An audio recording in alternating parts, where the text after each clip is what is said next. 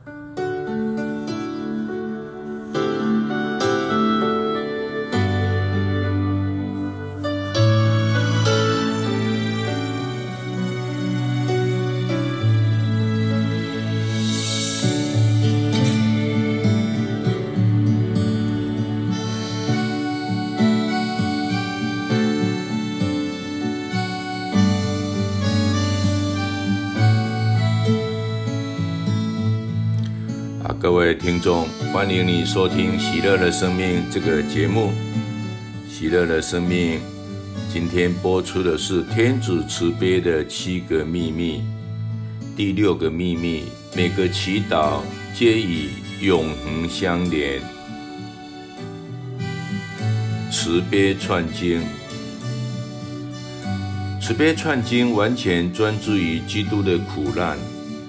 所以非常适合作为下午三点钟的祈祷。有人觉得必须在下午三点钟诵念慈悲串经，有人则认为下午三点是他们唯一该诵念慈悲串经的时间。说实在的，这两种想法都不算完全正确。下午三点钟诵念慈悲串经。固然没有什么问题，但上主从未要求我们非得在这样的时间念经不可。他唯有要我们坚持不懈的诵念。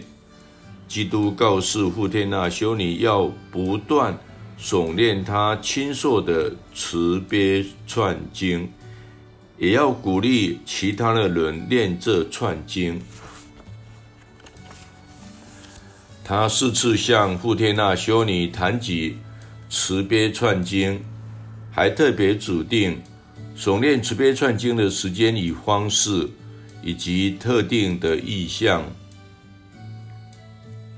慈悲救主亲授的九路敬礼，在富天那修女领受慈悲串经祷文的隔天早晨，上主。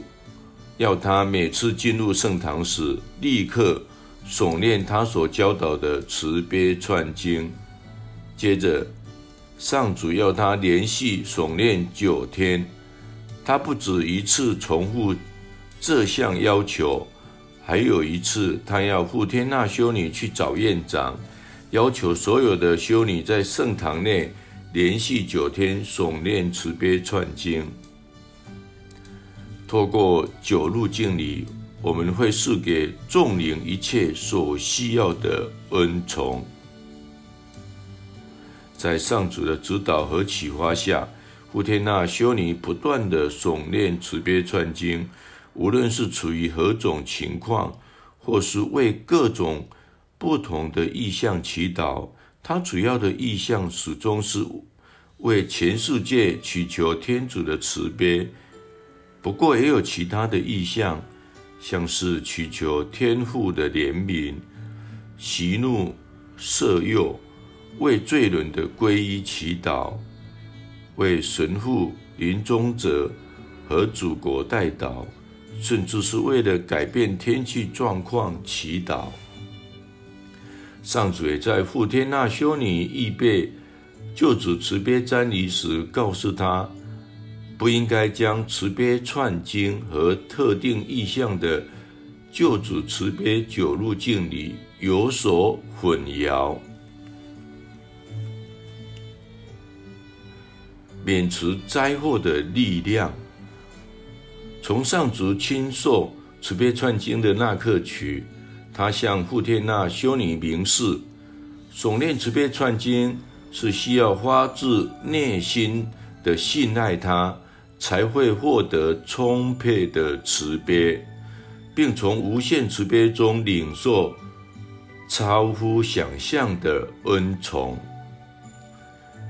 在傅天娜修女的日记一书中，她描述自己看到一位天使奉命去摧毁某座城市，她祈求天使暂缓施法，好让世人。还有机会做补赎，但他同时觉察到，在面对天主的易怒时，向他哀求的捆绑毫无用处。那时，他忽然看见至圣天主圣山，也感到内心充满了耶稣圣宠的力量，且立刻被提升到天主的宝座前。哇！当天主决定向我们启示最强而有力的祈祷时，就连好莱坞当红的制片人也想不到比这个更蓄具张力的剧情了。古天娜修女继续祈祷，但这次是用内心才听得见的言语向天主恳求。当他这么祈祷时，他看见天使失去了力量，无法再执行公义的惩罚。我从来没有像当时的那样如此。竭尽心力的祈求过，这是傅天娜修女在路记上四七四的一个记载。经过一段时间，她领会到诵念慈悲串经往往立刻发挥神效，因此他愿意时时刻刻坚持不懈的祈祷。哇，祈祷的力量确实强大。曾有两次，傅天娜修女在不同的天气状况下祈祷，结果说明了祈祷的力量是多么强而有力。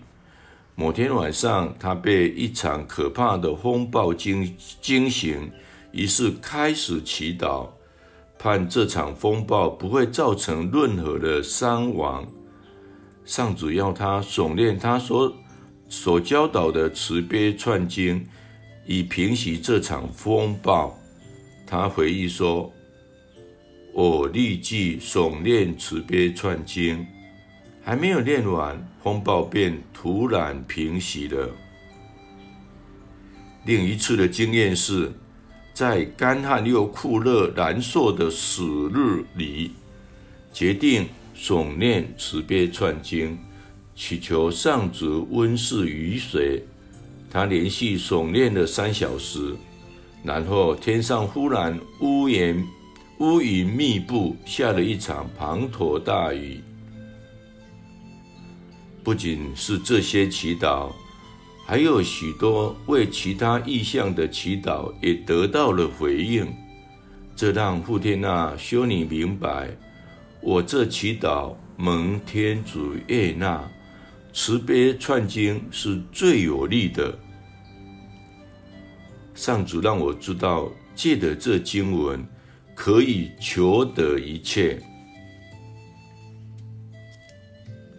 慈悲串经的应许，上主绝对让那些按他旨意且凭着信赖诵念慈悲串经的人获得具体的保证。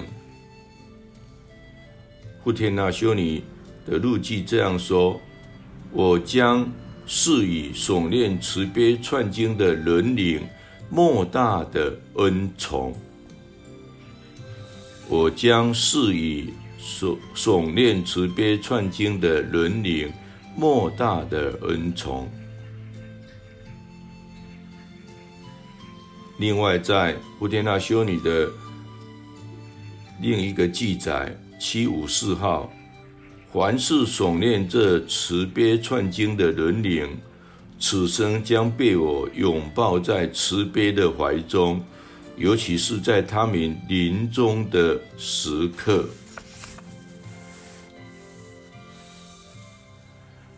当顽固的罪人诵念这慈悲串经，我会使他们的灵魂充满平安。他们临终时也是安详喜乐的，即使是最心硬的罪人，只要诵念慈悲串经，即使一次也好，便可从我无限的慈悲中领受恩宠。这是富天娜修女的日记一五四一六八七号啊所记载的，非常重要。当顽固的罪人诵念这慈悲串经，我会使他们的灵魂充满平安，他们临终时也是安详喜乐的。即使最心硬的罪人，只要总念慈悲串经，即使一次也好，便可从我无限的慈悲中领受恩宠。另外，在富天那修女日记的一五四一号这样说：若有人在临终者身旁诵念这慈悲串经，我会站在我父及这位临终者之间，不是当公义的判官，而是慈悲的救主。借着诵念慈悲串经。如果你的祈求符合我的旨意，你将求得一切。